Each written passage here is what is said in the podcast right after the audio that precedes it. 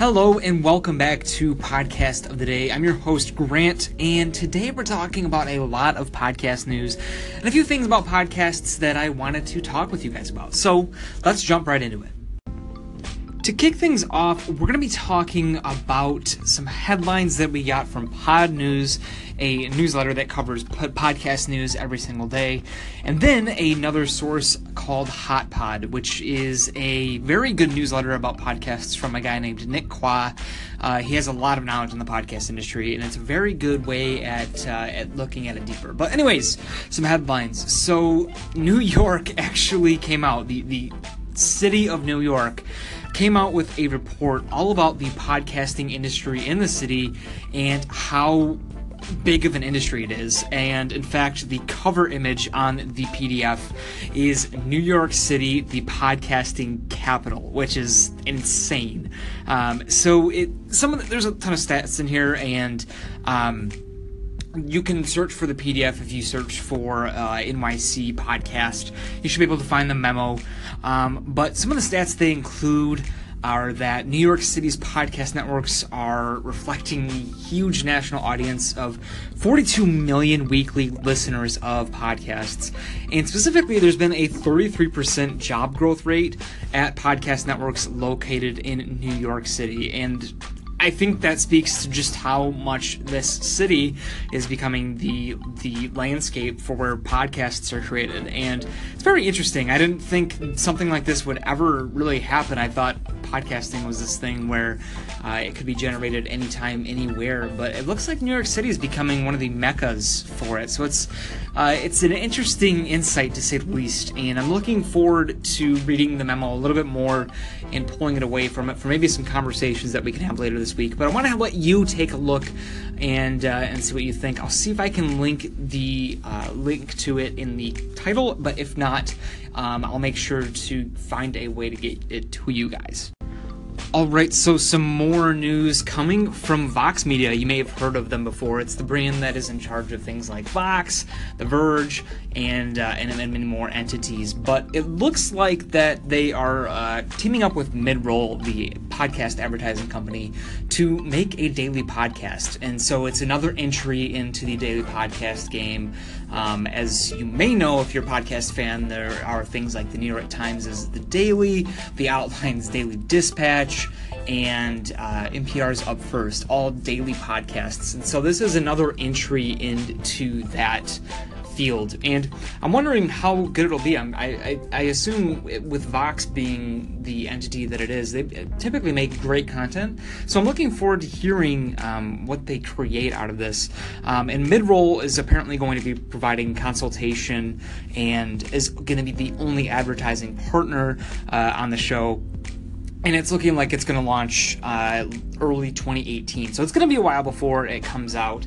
And maybe the uh, the hype around it will wear off. But who knows? They'll probably get marketing behind it and make it cool. But I'm looking forward to hearing exactly what it's all about, whether it's going to be this news-focused podcast or uh, if it's going to be more like The Outline, where they dive into different sort of topics every day that are topical, but at the same time not so newsy. I mean, there's a lot of room to play in here, so I'm curious to see what direction Vox takes this in.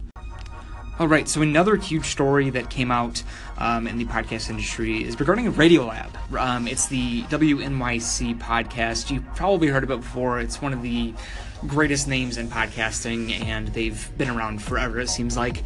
Um, and so what happened was they decided to take down an episode of Radiolab called Truth Trolls, Trolls, excuse me. And the story is about four chan, um, you know, the website that uh, originates a lot of internet culture, and whether that culture is good or bad, it just sort of depends. But they're definitely the source of a lot of things on the internet. And um, so apparently after a lot of backlash from uh, people to take down the episode, Radiolab took it down. Um, it's apparently related to some sort of um, framing that was categorized um, when four chan apparently tried to... Um, it was this weird thing where Shia LaBeouf had an art installation that uh, was protesting uh, Donald Trump's presidency, and Radiolab's coverage on that was subject to a lot of criticism, and uh, people were arguing that the producers lost a lot of context that was necessary in order to really represent the story. And so, related to four chan and all that, the W N Y C decided to take it down fully after the backlash, which is kind of unprecedented. The fact that a, a organization such as W N Y C uh, would make that decision and take down an episode due to public backlash. Um, one I didn't really expect, and I didn't even know this was a, a story until now, so I find this pretty surprising. And so W N Y C said to um, to Hot Pod, the newsletter that we're pulling this news from, they said, W N Y Studios supports Radiolab's decision to remove the, quote, Truth Trolls, quote, episode this past weekend, after listeners pointed out that the way the story was told left Radiolab's position on the ideology and behavior they were covering too open to interpretation. Interpretation. Radiolab unambiguously rejects the beliefs and actions of the trolls and deeply regrets doing anything that would imply differently. So it's a different story here, and um, I highly recommend you would look into it and, and really read into it, because it's an interesting story, um, and I hope I provided some sort of insight into it, but uh, definitely an unprecedented move, and I wonder what this means for the future. So now we're going to go into a feature that I want to call Deep Dive, and it's kind of where we take a look at one of the big things about the podcast industry. Could be a good thing, could be a bad thing, but interesting nonetheless, and I think it's worth having a discussion about. So uh, today's Deep Dive is about how podcasts can seemingly be created by any big name. And what I mean by that is I feel like any celebrity can come on, make a podcast, whether it be like an interview podcast or some sort of, I, I usually it, it is an interview podcast, or it uses that celebrity's network to make something out of it, or just plainly tell stories, um, have a discussion about random topical things. Like it, the ranges on the creativity obviously are are huge, but nonetheless, I feel like it's something to discuss, it, whether it, it brings down the quality of podcasting as a whole, whether it doesn't matter at all. I kind of want to know what you think about this. Do you think that podcasters, and, or excuse me, do you think that celebrities take advantage of podcasting by simply slapping their name on it and calling it a podcast? Or do you think it's something that really does take time and energy from these celebrities and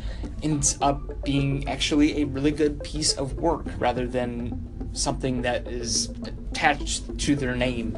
Um, I bring this up because there are a numerous amount of podcasts out there that do exactly this, and it's the blank podcast with blank blank. Um, and I personally don't really mind. I think it's absolutely fine. Of course, anyone and everyone is uh, is available to podcast as freely as they like.